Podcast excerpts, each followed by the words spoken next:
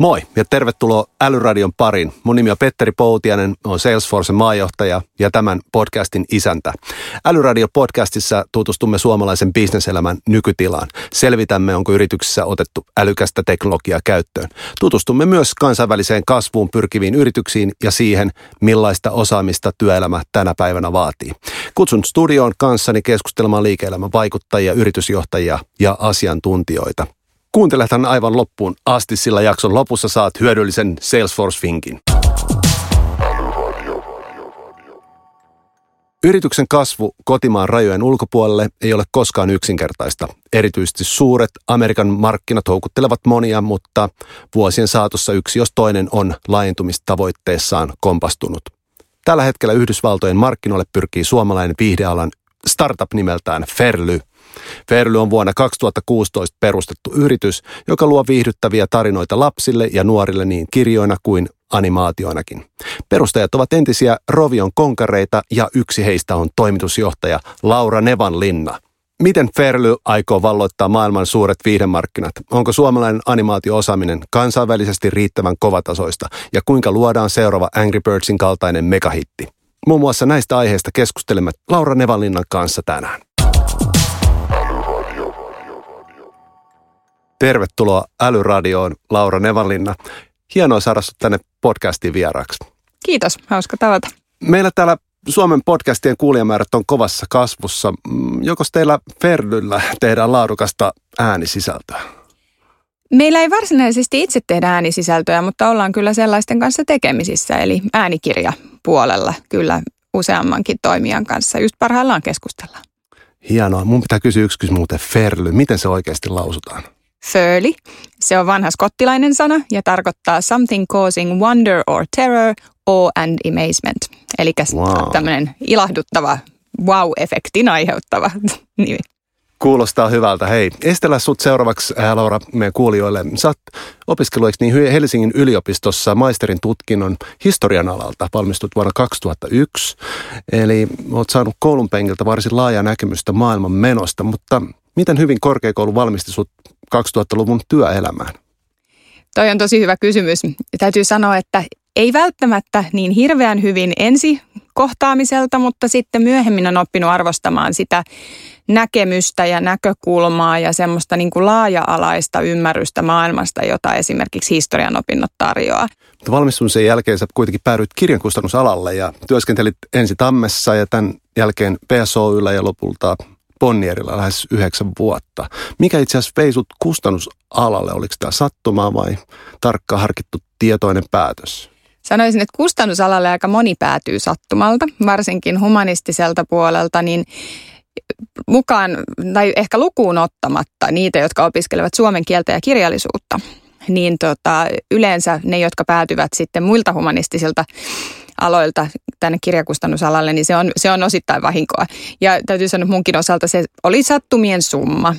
Sä oot jatkanut kuitenkin yliopisto-opintoja tässä työn ohessa, eikö vain? Sä oot opiskellut journalistiikan perusopinnot Jyväskylässä ja kustannusala kuuluisassa Jalen yliopistossa, eikö näin? Joo, eli tämä journalistiikan opinnot oli enemmän semmoinen niin kuin ihan itselle tehty juttu, jonka halusin, halusin suorittaa tuossa ja, tota, ja sitten se oli mun mielestä vaan kiinnostavaa. Se liittyy tähän samanlaiseen jatkumoon siitä, mitä historian opinnot tarjoaa, eli ymmärrys maailmasta ja miten maailma toimii, miten media toimii. Ja se oli ihan semmoinen sillä lailla harrastuspohjainen hanke, mutta sitten taas Yalein yliopiston Yale Publishing Course on tämmöinen nimenomaan niin kuin management- ja asiantuntijatason kurssi, joka järjestetään vuosittain Yalein ja tota Publishers Weekly-lehden, joka on oikeastaan niin kuin kustannusalan suurin julkaisu maailmassa, sekä verkko- että printtijulkaisu, jenkkiläinen alun perin, niin Publishers Weeklyn ja sitten tota, tosiaan heidän yhteistyönänsä vuosittain järjestettävä kurssi, jossa on sitten noin puolet on kansainvälisiä osallistujia, noin puolet yhdysvaltalaisia.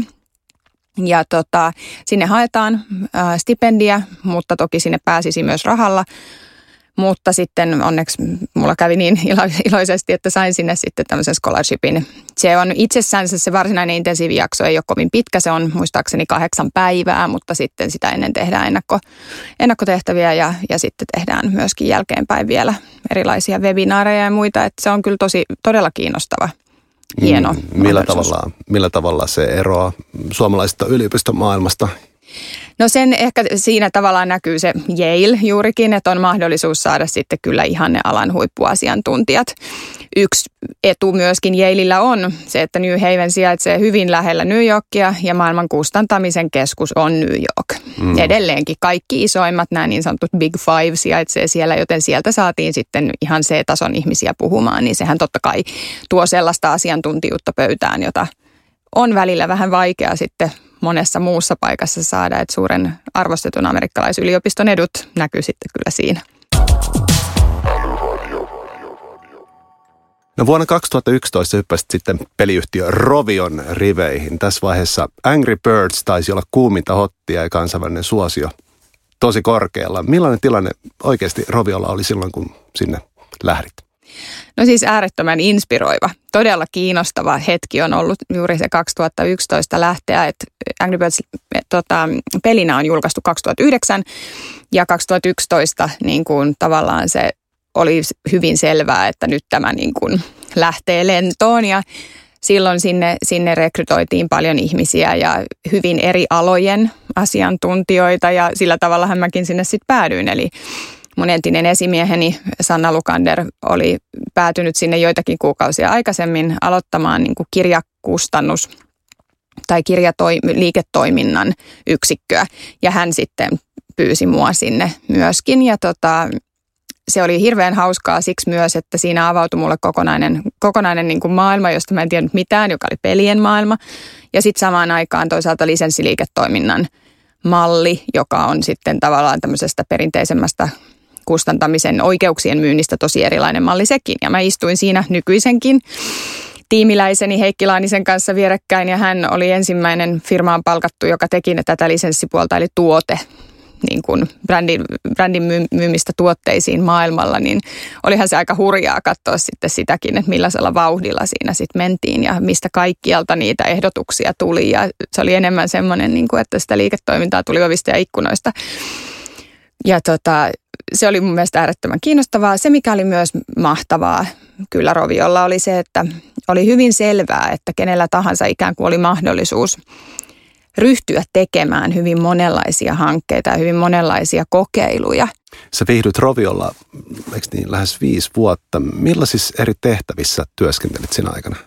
Joo, eli mä oon ollut silloin käytännössä siellä nimenomaan tässä kirjaliiketoiminnan yksikössä ensin, ensin tota, siinä ihan ydintiimissä, meitä oli muutama siinä. Ja tota, sen jälkeen sitten, sitten tota, siirtynyt siinä niin kuin sen, sen tiimin vetäjäksi ja sitten liiketoiminnan johtajaksi sillä alueella. Ja, tota, ja sitten 2016 alussa niin sitten tota, kaiken kustannus spinnattiin Roviosta niin kuin Rovion tytäryhtiöksi, niin sitten mä päädyin sen toimitusjohtajaksi. Laura, viime, viime vuoden alussa sulla koitti sitten uralla uusi vaihe, joka uutisoitiin kotimaisessa mediassakin laajalti. Talouselämä elämä otsikoi maaliskuussa Roviolaisten Dream Team perustaa oman viihdestartupin. Eli, eli te perustitte siis yrityksen nimeltä Kaiken Entertainment, joka mainitsit äsken, ja, ja nykyään nimeltään Furley.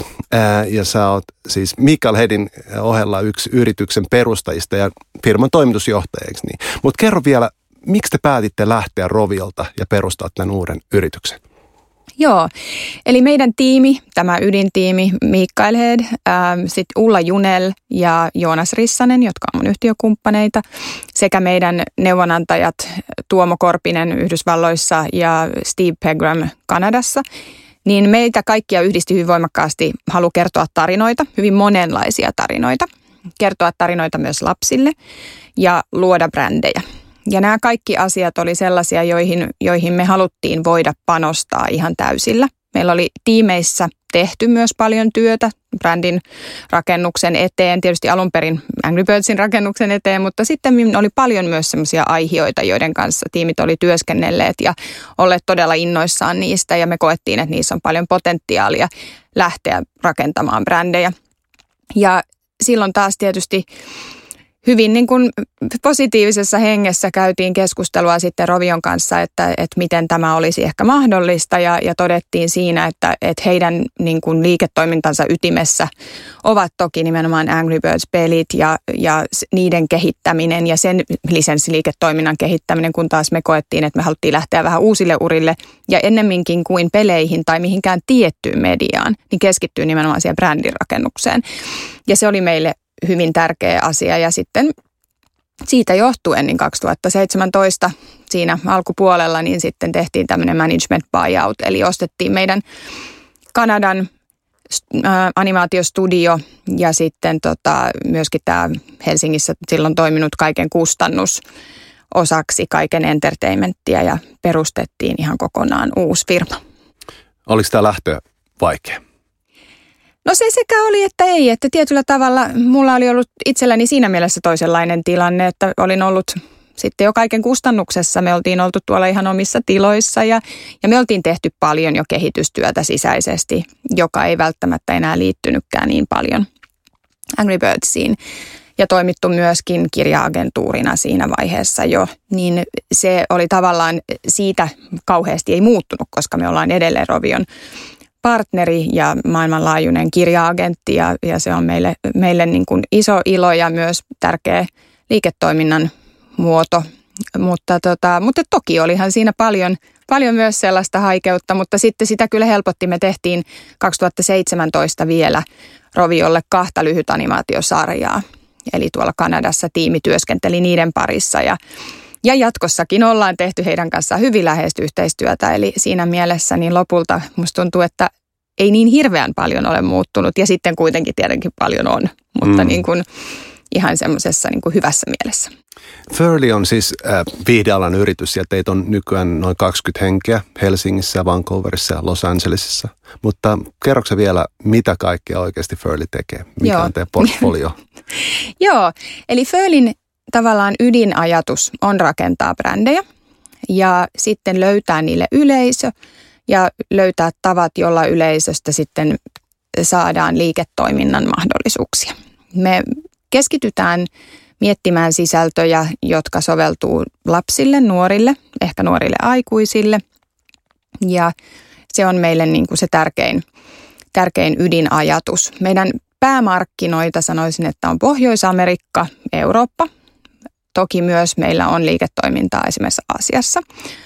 Ja tämä niin kuin sit käytännön liiketoiminnan malli, että jos ajatellaan, että tämä on se, mitä, mihin me pyritään, mitä me halutaan tehdä jatkossakin, niin tavat, joilla me tehdään sitä, niin luodaan animaatiosisältöjä, lyhyt ja pitkä animaatiota, sitten myöskin ja konsepteja siihen sekä itsellemme että mahdollisesti muille ja konsultoidaan myös tällä puolella. Sitten toisaalta tehdään niin sanottua agentuuriliiketoimintaa, eli toimitaan kolmansien osapuolien, niin kuin juuri mainitun Rovion, maailmanlaajuisena agenttina, eli sekä itse suoraan tota, myydään oikeuksia tuottaa sisään tai tuottaa tuotteita tai kirjoja jollekin tietylle markkinalle. Tai sitten käytetään tämmöisiä niin sanottuja aliagentteja, jotka on sitten niitä paikallisia asiantuntijoita siinä omassa ekosysteemissänsä.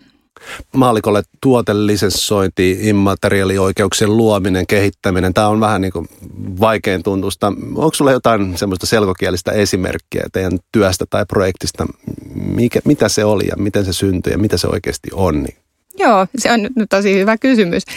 Eli käytännössähän immateriaalioikeuksia voi olla niin kuin oikeudet tietenkin musiikkiin tai tekstiin tai animaatioon, kuvaan, ihan mihin tahansa kuvaan oikeastaan. Esimerkiksi Hello Kitty on hyvä esimerkki äärimmäisen onnistuneesta lisensoinnista, jossa lähdettiin siitä, että ei ollut mitään sisältöä, oli vain kuvaa. Ja sitten tota, sen, sen oikeutta käyttää sitä kuvaa myydään. Eli käytännössä, jos ajattelen meidän jotain animaatiosarjaa, niin sen lisensointi tarkoittaisi, että sen animaatiokuvaston tai tarinoiden käyttäminen jossain muualla, niin siihen, kun me annetaan siihen ne oikeudet, niin se on sitä lisensointia. Eli silloin käytännössä partneri saa jotain enemmän kuin mitä heillä on ehkä ollut, ja he maksavat siitä meille sitten rojaltimaksua siinä vaiheessa, kun myyntiä tulee, ja se tuo lisäarvoa molemmille Eli meidän ei silloin tarvitse itse tuottaa sitä tuotetta ja varastoida sitä ja jaella sitä maailmalla, vaan sen tekee joku, joka on siihen erikoistunut. Mutta samaan aikaan he saa sitten myöskin jotakin muuta. He saa ehkä sen tarinan maailman, sen brändin itsellensä ja voivat sitä sitten hyödyntää. Onko teillä jotain tekemistä Hello Kitin kanssa? Ei, voin sanoa ihan suoraan. Se olisi, täytyy sanoa, että Hello Kitty on semmoinen niin kuin kaikkien, kaikkien lisensoinnin ammattilaisten semmoinen niin kuin kiinnostuksen kohde, koska siinä on, on todella pystytty tekemään tämmöinen vuosikymmeniä kestänyt brändi käytännössä hyvin vähällä sisällöllä. Sitten on myös tehty animaatiosarjaa ja muuta, mutta, mutta ei, ei. Että me ehkä lähdetään kuitenkin enemmänkin semmoisista tarinavetosista jutuista. Jonkun verran tehdään myös tämmöistä enemmän design-puolen brändien kanssa yhteistyötä. Islantilainen brändi Tulipop on siitä hyvä esimerkki. Me edustetaan heitä tuonne Aasian suuntaan ja just lanseerattiin heidän brändinsä Kiinaan.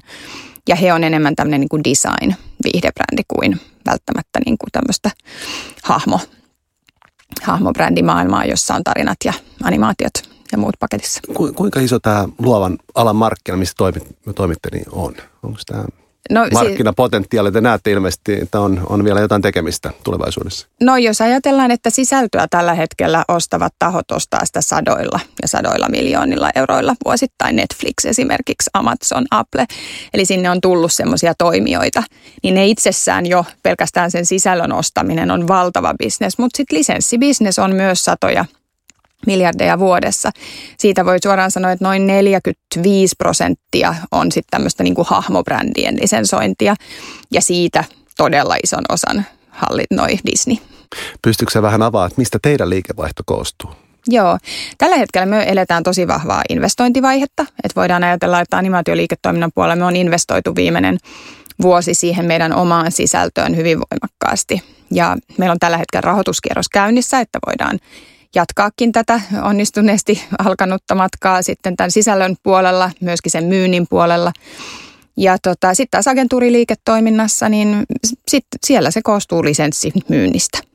Teidän asiakasluettelo on aika komeat luettavaa. Sieltä löytyy vihdalla jättiläisiä, eikö niin kuin Warner Bros. ja Disney ja Lego, onko nämä teidän nykyasiakkaita edelleen? Me on tehty heidän kanssa, kaikkien heidän kanssaan jollain tavalla yhteistyötä jossain vaiheessa. Jokainen on, projekti on ollut hyvin erilainen se, että me ei ole välttämättä föölinä tehty sitä, vaan meidän tiimi on tehnyt heidän kanssaan. Millaista se on käydä neuvottelua tällaisten jättiläisten kanssa? Mm, hidasta.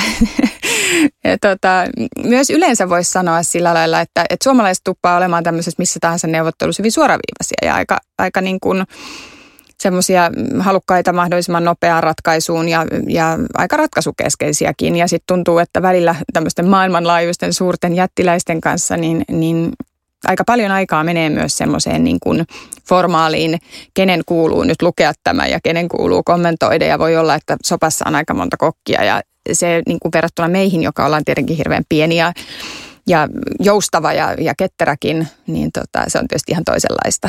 Ja aikanaan myös Rovio vuosina muistan, että, että vaikka meillä oli suuri firma, niin, niin, tota, niin kuitenkin tuntui, että päätöksenteko oli, oli siinä mielessä nopeaa ja, ja aika niin kuin tavallaan matalan organisaation toimintaa, että se ei vaatinut sitä, että 70 kerroksellista johtajia sieltä välistä lukee jotakin, vaan se asioista tehtiin päätöksiä kuitenkin suhteellisen rivakasti, niin, niin se on ehkä semmoinen erilainen asia, minkä huomaa tämmöisten isojen toimijoiden. Löydetäänkö teidät maailmalla hyvin?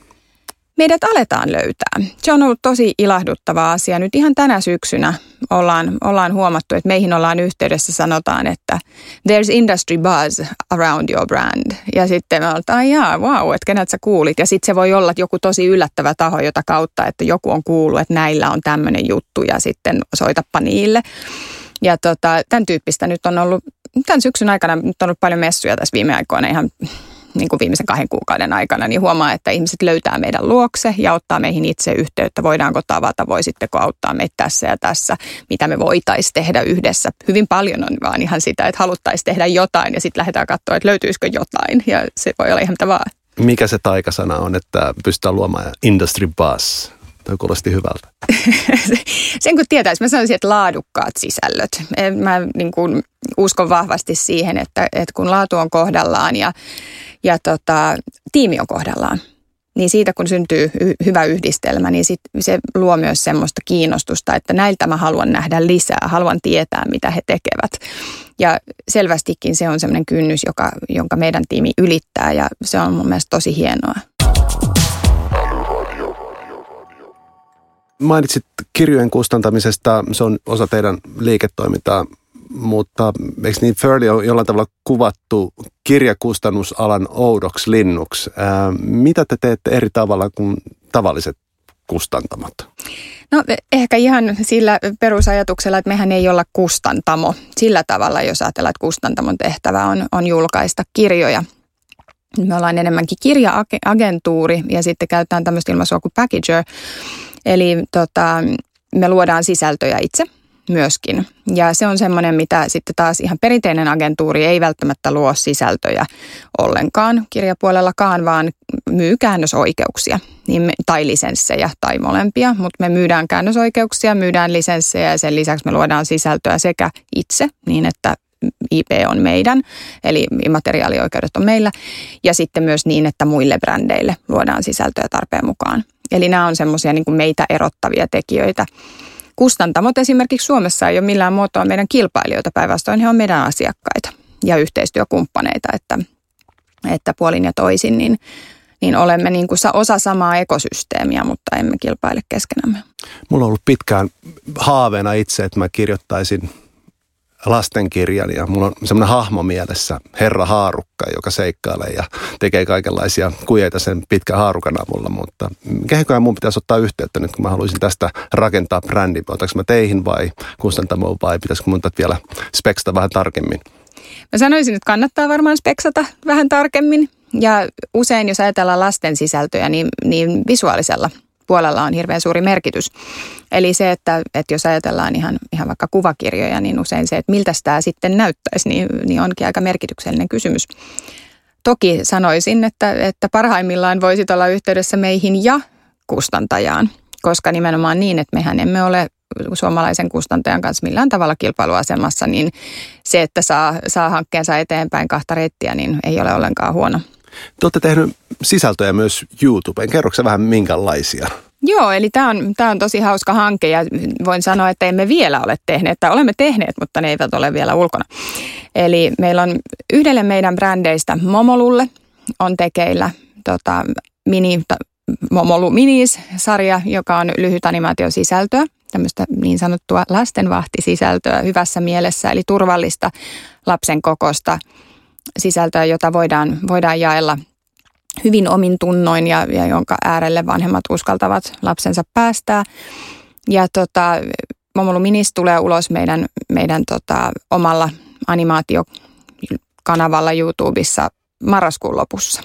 Ja tässä projektissa meillä on mukana brittiläinen Cake tai sen äm, osa Popcorn Digital, joiden tehtävä on, on nimenomaan kuratoida YouTube-kanavia, lanseerata niitä yhteistyössä partnereiden kanssa ja toimii muun muassa Rovion kanssa.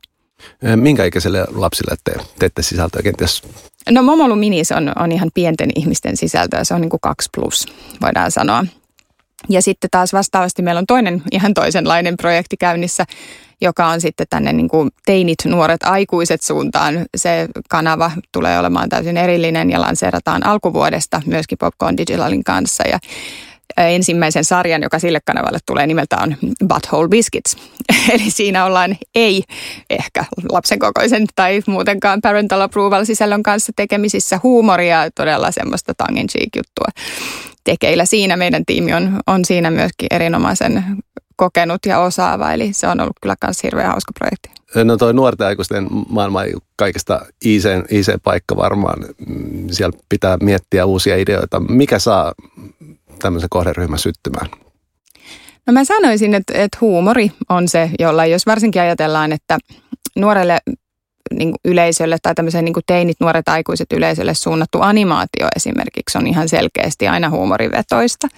Usein aika rohkeata, aika niin kuin semmoista edgiä.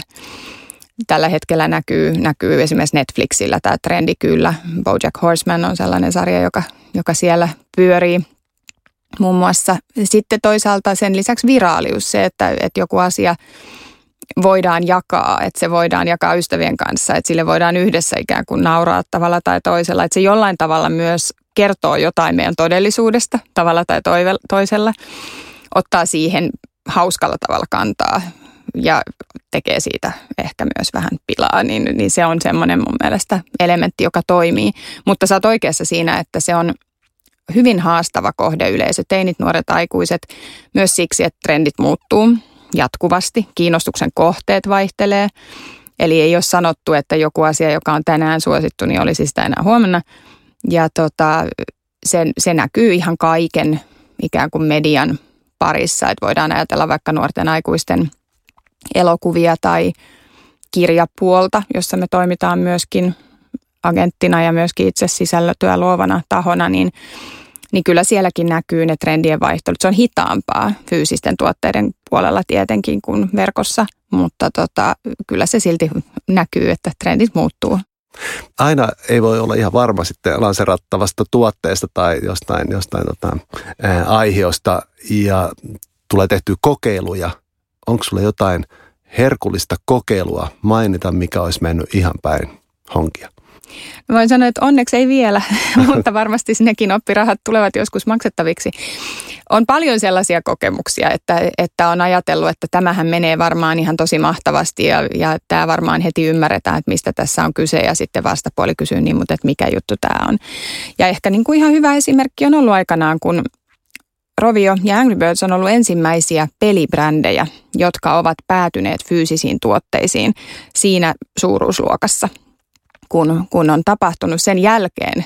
Pelibrändithän on räjähtäneet siis valtaviksi isoiksi tota, lisenssikoneistoiksi myös usein. Fortnite nyt viimeisimpänä todella nyt niin kuin aiheuttaa aaltoja tuolla lisenssimaailmassa ja kaikkialla muuallakin. Ja se oli semmoinen, se, se oli kysymys, joka multa kysyttiin aina nimenomaan niin, että miten voi olla, että miten näistä voi tehdä yhtään mitään. Tai miten näistä voi tehdä kirjoja, miten näistä voi kertoa tarinoita. Että tässä on vaan tämmöisiä palloja ja sitten näitä tässä ammutaan toisia päin. Että tavallaan se, että pääsi yli siitä – keskustelusta ja aina ei päässyt.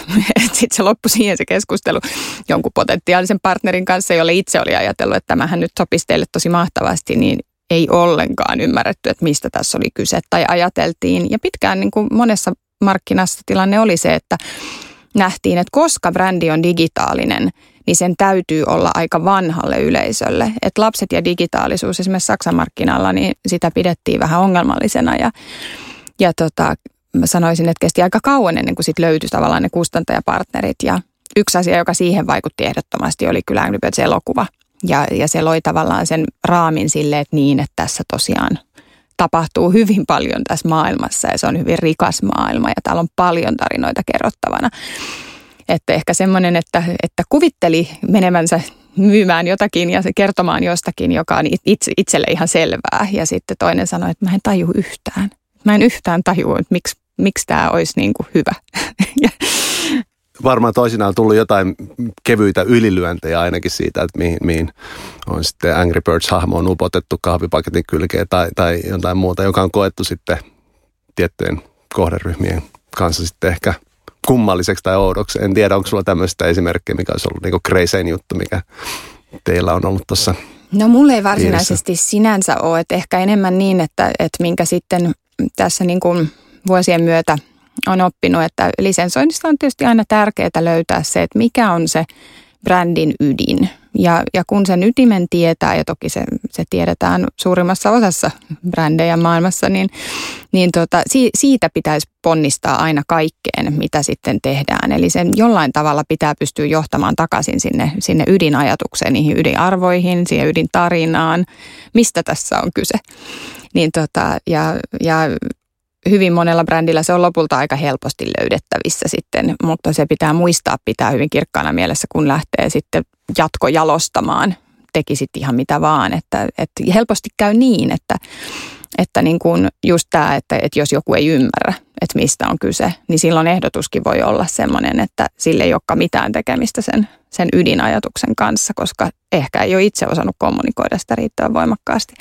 Musta tuntuu, että tästä on, tästä on maailma täynnä esimerkkejä, että minkälaisia, minkälaisia niin kuin semmoisia kokeiluja on tapahtunut jotka ei oikeastaan toimi tästä. Tosi hyvän esimerkin kertoi yksi luennoitsija tässä ihan muutama viikko sitten. Flowhaven järjesti hienon lisenssiseminaarin täällä Helsingissä ja, ja tota, meillä oli amerikkalaisia puhujia siellä, todella, todella kiinnostavia puheenvuoroja ja sitten yksi heistä vaan mainitsi, että, että hän katsoo, että Smith Wesson vaatteet on ollut sellainen ylilyönti, jota ei olisi koskaan tarvinnut tehdä, koska kukaan ei ymmärrä, miten vaatteet ja aseet liittyvät yhteen ihan suoraan, kun kyseessä ei ollut suinkaan metsästysvaatteet, vaan ihan kerta kaikkiaan vaan lifestyle-brändiksi pyrkiminen. Eli tämän tyyppisiä, tämän tyyppisiä juttuja sitten tapahtuu, että lähdetään niin kuin vähän mopo lähtee käsistä ja sitten sit lähdetään jonnekin aivan tangentille. Mutta eikö niin se on välillä hyvä vähän irrotella ja kokeilla ja on ja sehän herättää. Ideaa. Se herättää varmasti huomiota ja sitten voidaan tietysti ajatella, että all news is good news, että voidaan sitä niinkin ajatella, että tuo se brändille varmasti näkyvyyttä. Ei välttämättä sitä kuitenkaan aina sitä, mitä haluaisi. Pohjois-Amerikka ja Yhdysvallat on teille viihdealan yrityksenä merkittävä markkina-alue. Kilpailu siellä on tietysti aivan äärimmäisen kova. Avatko vähän, millaista on lähteä pienestä Suomesta valloittamaan Amerikkaa? Joo, se on, se on hyvä kysymys ja ehkä mun niin kun näkökulmani siihen on se, että kun me ollaan heti aluksi jo, silloin kun me on, meidät on perustettu tai olemme itsemme perustaneet 2017, niin meillä oli jo jalansia Pohjois-Amerikassa. Eli meillä oli tiimi, joka oli jo Kanadassa Vancouverissa ja oli ollut siellä jo hetken. Ja meillä oli paljon jo verkostoja olemassa edellisiltä vuosilta ja, ja tota, eri ihmisten kokemuksen ja, ja verkoston kautta sille alueelle, niin se ei tavallaan tuntunut semmoiselta, niin kuin, että nyt me lähdemme valloittamaan maailmaa, koska jollain tavalla se oli kauhean luonnollinen osa vaan sitä meidän yrityksen lähtötilannetta.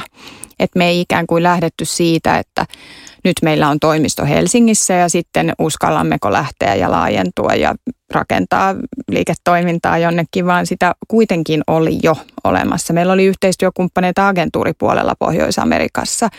Me oltiin tehty sekä, sekä niin kuin henkilöinä että, että tota sitten yrityksenä niin kuitenkin pidemmän aikaa sinne, sinne tota, yhteistyötä, niin se ei, se ei tuntunut tavallaan semmoiselta, niin kuin, että nyt me lähdemme, vaan että, että ikään kuin me jo oltiin. Että me oltiin ehkä siinä aika poikkeuksellisessa ja, ja hyvin niin kuin etuoikeutetussakin asemassa. Joo, tämä teidän Vancouverin studio on varmaan ollut teidän Amerikan valotuksen kannalta niin kuin äärimmäisen tärkeä. Ilman muuta. Eli se, että, että koska siellä, siellä tota, kollegat Ulla ja Joonas oli ehtineet jo aikansa luoda niitä yhteyksiä ja että meillä on niin kuin sekä toisaalta Mikael Hedin että, että sitten Tuomo Korpisen ja Steve Begramin ja, ja monien muidenkin kautta jo hyvät yhteydet toimijoihin alalla, niin, niin kyllä ilman muuta se, se teki niin kuin, se kokonaisuus teki tämän homman kyllä hirveän paljon helpommaksi. Helppoa se ei silti ole todellakaan. Kilpailu on ihan äärimmäisen kovaa ja vielä en voi sanoa, että, että valtavat voitot on jo, on jo plakkarissa, mutta täytyy sanoa, että lähtötilanne on meillä ehkä vähän helpompi. Kaikilla markkina-alueilla taitaa olla omia kirjoittamattomia pelisääntöjä, jotka liittyy kulttuuriin tai ilmapiiriin tai toimintatapaan. Minkälaista apua te olette saaneet Suomesta USA-markkinoiden ehkä analysointiin tai teidän liiketoimintasuunnitelmien tekoon? Onko teillä täällä Suomen viranomaisten tai yhteistyötahojen kanssa yhteistyötä? Me on tehty Business Finlandin kanssa yhteistyötä mm. tässä ja opetus- ja kulttuuriministeriön kanssa tässä viimeiset muutama vuosi, joiden, joiden pääfokuksessa on ollut ikään kuin tämän meidän agentuuriliiketoiminnan laajentaminen entistäkin kattavammin globaaliksi toiminnaksi.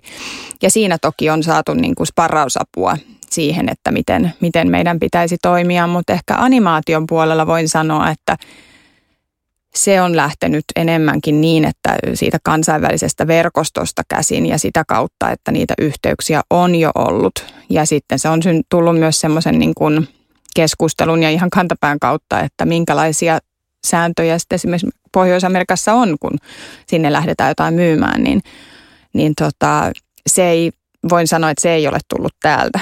Että se on, se on sitten syntynyt ihan muita reittejä, se ymmärrys. Minkälaista apua te olisitte ehkä kaivannut täällä päässä? Mä sanoisin, että animaatioala ja viihdeala ovat sellaisia, joilla on potentiaalia olla Suomen taloudessa hyvin merkittäviä. Ja immateriaalioikeuksien myynti, IP-puoli on kaiken kaikkiaan todella, todella merkittävä potentiaalinen kasvun paikka suomalaiselle taloudelle ja se on ehkä semmoinen, että siitä ei puhuta läheskään tarpeeksi. Siitä oli hyvä artikkeli, nyt oli Cartoon Forum tapahtuma Tuluusissa Ranskassa, jossa Suomi oli teemamaana. Tästä ei kirjoittanut juuri kukaan varsinaisesti isommin, kuitenkin niin, että se, se oli iso panostus esimerkiksi Finanimationille. Ja siellä oli hyviä suomalaisia sisältöjä esillä. Myös meidän Momolu oli siellä pitchattavana. Ja tota, keskisuomalainen kirjoitti siitä oikein hyvän artikkelin siitä, että, että meistä ei tiedetä Suomessa mitään, mutta maailmalla me olemme merkittävä juttu.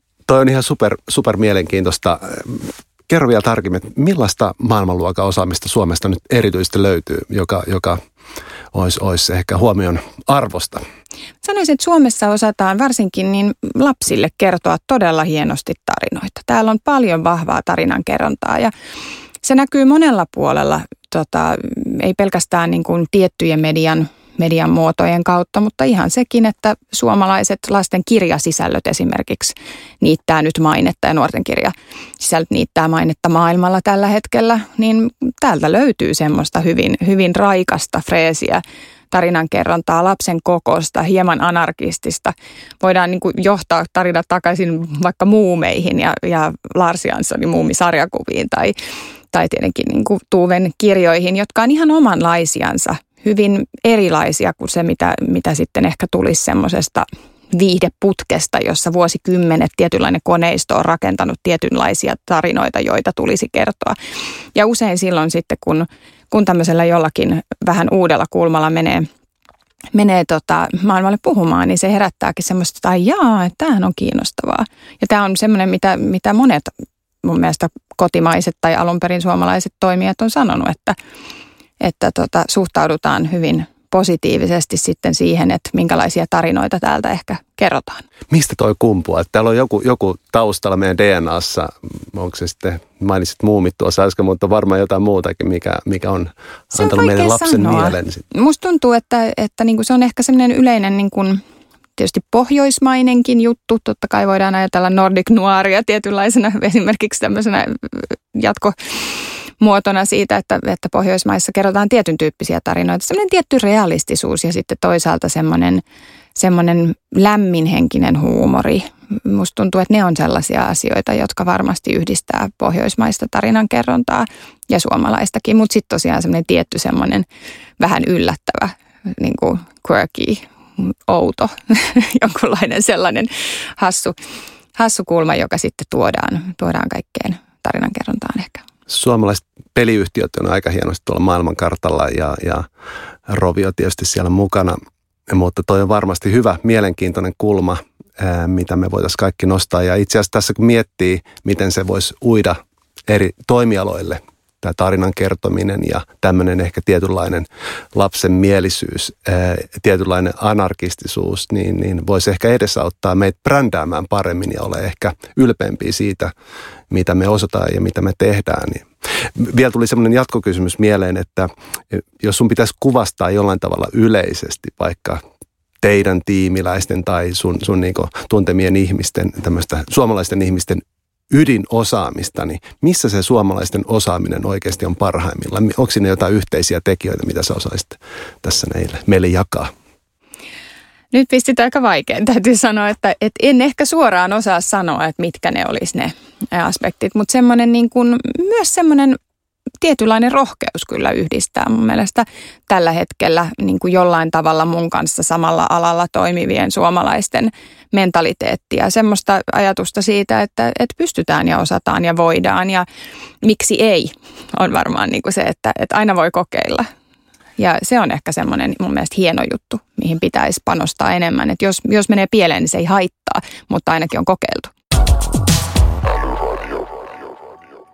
Katsotaanpa sitten hieman tulevaan. Laura Nevalinna, jos kurkkaat nyt kristallipalloon ja kolmen vuoden päähän, millaisessa asemassa Furley on vuonna 2021? Mä uskon, että meillä on entistä vankempi jalansia alan toimijana. Meidät tunnetaan siitä meidän omanlaisestamme kädenjäljestä, hienoista tarinoista, hyvästä yhteistyökumppanuudesta. Meillä varmasti on useampia tuotantoja käynnissä tuolla animaatiopuolella ja niiden mahdollista jatkojalostamista ollaan viety jo eteenpäin. Meillä on hyviä yhteistyökumppaneita agentuuripuolella, niin kuin nytkin on, ja jatkossa toivottavasti vielä paljon enemmän. Ja mä uskon, että me ollaan saatu vietyä meidän tarinoita myös hyvin moneen erilaiseen mediaan. Me ollaan nyt jo lähdetty aina siitä, että kaiken mitä me tehdään pitää löytää yleisönsä mahdollisimman montaa reittiä, soveltuvaa reittiä, ei mitä tahansa reittiä. Ja mä uskon, että me ollaan kolmen vuoden päästä hyvin paljon pidemmällä siinä. Me ollaan nyt jo aika pitkällä, niin mä uskoisin, että, että siinä vaiheessa tämä näkyy siinä, että meidän brändit alkaa näkyä maailmalla. Onko teillä tavoitteena luoda joku maailmanluokan megailmiö? Mainitsit Hello Kitty tuossa aikaisemmin, jotain vastaavaa.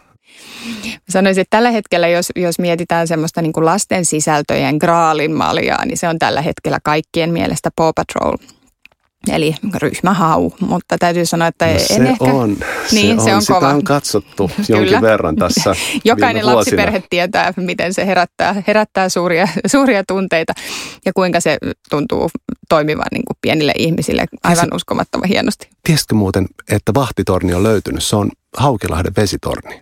Ahaa, mm. no niin mun täytyy kertoa kollegalle, hänen tyttärensä varmaan haluaa tietää. Joo, mä, mä kuulin tämän viikonloppuna. Joo, mutta tosiaan niin niin, niin ehkä itse ajattelisin niin, että, että mä haluaisin, että, että se mikä meiltä lähtee ja muuttuu isoksi, niin on, on sitten se kaikista vahvin tarina, jolla on mahdollisuus jatkua todella pitkään. Eli mä haluaisin, että meidän tiimi on mukana luomassa semmoisia niin ikivihreitä sisältöjä, ikivihreitä tarinoita, joihin voidaan palata mahdollisimman pitkään. Totta kai niin kuin, tarinoiden maailmat ja, ja nimenomaan brändien maailma on siinä mielessä aika raadollinen, että, että mm, trendejä menee ja tulee ja, ja lapset, tietty sukupolvi rakastaa jotakin ja seuraava ei ole siitä niin innoissaan, mutta parhaimmat brändit pystyy myös tekemään paluun ja muutaman vuoden kuluttua, kymmenen vuoden kuluttua tekemään niin kuin tämmöisen uuden, uuden tota, tavallaan nousun ja, ja aaltoliike menee, menee tota, edes takaisin. Ja semmoiseen mä haluaisin pystyä. Eli mä toivoisin, että me pystytään luomaan semmoisia kestäviä juttuja, joihin sitten vuosi, niin kuin vuosi toisensa jälkeen eri sukupolvet haluaa palata. Että jos My Little Pony on esimerkiksi siitä mun mielestä aivan mainio esimerkki, että se on niin ollut mun lapsuuteni lelu ja mun siskon lapsuuden lelu ja sitten, sitten se teki valtavan paluun. Ja nykyään se on ihan mieletön ilmiö, joka ylittää hyvin paljon niin ikärajoja ja, ja, tota, ja kaikki maantieteelliset rajat ja todella hienolla tarinankerronnalla myös.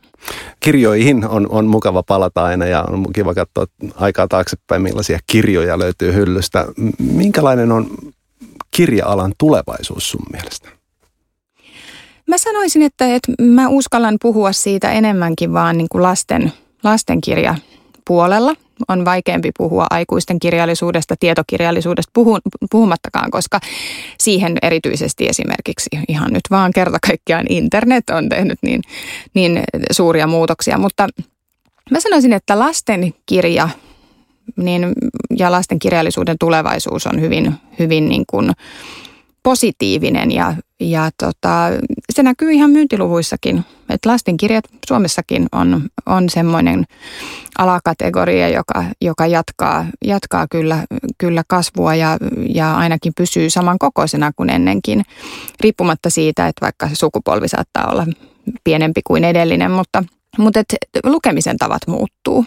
Ja, ja tota, se, mikä mun mielestä näkyy nyt maailmalla hyvin paljon, näkyy Suomessakin, on se, että myös lapsille suunnataan digitaalista sisältöä, mutta sitten kuitenkin kunnioitetaan yleensä niissä onnistuneimmissa konsepteissa sitä lukemisen kokemusta. Eli hetken aikaa oli vallalla sellainen, että nyt voidaan tehdä e-kirjoja, joissa tapahtuu vaikka mitä. Ja mentiinkin enemmän lähelle semmoista niin kuin animaatioviihdettä. Että kun painoit jostakin, niin kuuluu piip ja koko ajan kauheasti tapahtuu. Ja lukemisen merkitys mun mielestä lapsille ei ole se, että pitää koko ajan olla valtavasti actionia, vaan se, että keskitytään ja rauhoitutaan tarinan äärelle. Ja se on mun mielestä äärimmäisen merkityksellinen asia, että, että sitä rauhallista kokemusta ei sotketa eikä keskeytetä. Ja se näkyy mun mielestä siinä, että nykyään digitaaliset sisällöt lapsille on enemmän ja enemmän semmoista rauhallista äänimaisemaan ja kauniiseen hienoon kuvaan perustuvaa, lukemiseen perustuvaa, kuin sellaiseen niin kuin hirveästi tapahtuu koko ajan tyyppiseen tavallaan keskittyvää. Ja myöskin se, että kuluttamisen tapa siinä on, on vähän toisenlainen, että tämmöiset niin kuin read on demand-palvelut lisääntyy. Se mun mielestä näkyy nytkin syksyn erilaisilla messuilla hyvin paljon. Että sellaisia toimijoita, joilla on iso kirjasto lastenkirjoja, joille, joihin sitten maksetaan kuukausimaksu, niin sitä on tosi paljon maailmalla. Ja se on mun mielestä ihan positiivinen kehityskaari, koska lapset on lukemisen superkuluttajia. Ne haluaa lukea saman kirjan 25 kertaa ja sitten ne lukee sen seuraavan 70 kertaa. Niin se on ehkä semmoinen, että, että se, että pystyy palaamaan kivoihin juttuihin ja löytää samankaltaisia juttuja, niin siinä, siinä tämmöinen niin kuin digitaalinen palvelu on parhaimmillaan. Vielä puhutaan tästä sisällöstä tarkemmin.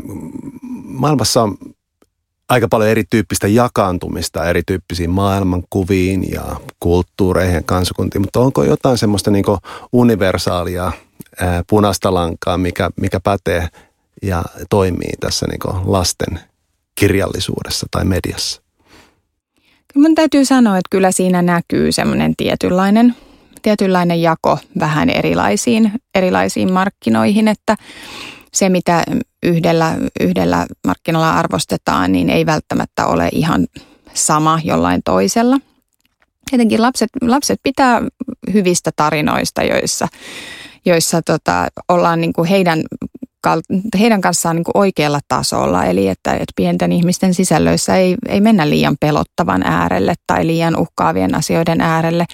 Ja toisaalta sitten taas tuossa semmoisessa niin 8-12-vuotiaiden sisällöissä täytyy löytyä sitä semmoista niin kuin seikkailua ja, ja jännitystä sopivassa määrin, että tietynlaiset varmaan semmoiset yleispätevyydet siinä mielessä pätee, mutta musta tuntuu, että kyllä se, että mikä on jossakin suosittua, niin, niin se ei ole, siihen ei ole semmoista niin kuin yhtä kaavaa koko maailmassa.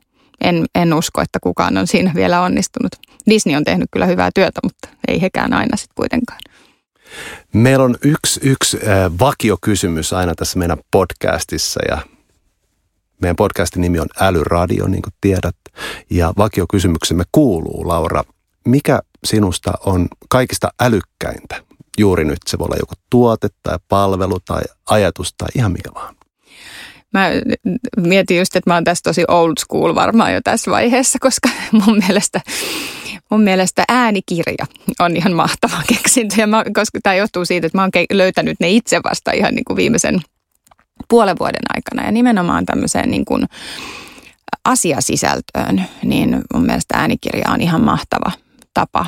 Ja sitähän tietyllä tavalla toki podcastitkin on, on tota viisasta puhetta aiheesta, mutta tota, kyllä mä sanoisin, että äänikirjapalvelut ja nimenomaan semmoiset on-demand-palvelut, joita nyt Suomessakin on enemmän ja enemmän, niin se on mun mielestä sellainen, sellainen innovaatio, joka tekee mun henkilökohtaisesta arjestani paremman. Onko sulla jotain suosikki äänikirjaa tai sarjaa, jota voisit tähän loppuun heittää meille?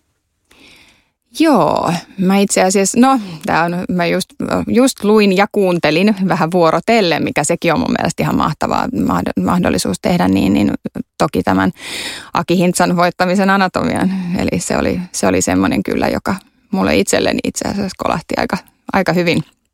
Ja se toimi erinomaisesti nimenomaan äänikirjana, koska puhutaan asiasta, että, että tarinat mä haluan lukea itse, mutta, mutta asiaa mä voin kuunnella. Laura Nevalina, oikein paljon kiitoksia siitä, että tulit Älyradion vieraksi. Kiitos, Petteri. Seuraavaksi me kuulemmekin päivän Salesforce-vinkin. Moi kaikki Älyradion kuulijat. Minä olen Sami Lampinen ja tässä tulee päivän Salesforce-vinkki. Monelle yhdysvaltalaiselle Salesforce on käytännössä synonyymi CRMlle – Onhan Salesforce kotoisin San Franciscosta ja vuosia on takana pian jo 20. Jos käytät jo Salesforcea ja suunnittelet laajentumista Yhdysvaltoihin, kannattaa uusia myyjiä rekrytoidessa varmistaa, että he osaavat käyttää Salesforcea. Voit myös kysyä heidän Salesforce-käytöstään ja ehkä oppia samalla jotain uutta. Kansainvälisten yritysten kannattaa muistaa, että Salesforce tukee useampaa valuuttaa ja ottaa käyttöön multicurrency-toiminnallisuus. Näin raportointisi, myyntimahdollisuutesi ja vaikkapa tarjoukset onnistuvat oikealla myyntivaluutalla, missä maassa myynti tapahtuukaan. Valuuttakurssit muuttuvat ja tyypillisesti yritys sopii valuuttakurssin sisäisesti vuosineljänneksen tai vuoden ajaksi kerrallaan. Myös tämä päivitys onnistuu juuri tuolla multicurrency-toiminnallisuudella. Ei muuta kuin multicurrency päälle ja maailmaa valloittamaan. Hyvä kuulija, kiitos kun kuuntelit Älyradiota. Mikäli pidit kuulemastasi, niin annata meille rakkautta esimerkiksi Applen podcast-sovelluksessa. Kommentointi on helpointa Twitterissä häsällä älyradio. Luo lisää suomenkielisestä blogistamme, joka löytyy osoitteesta salesforce.com kautta suomi-blogi. Siinäpä se kuulemiin.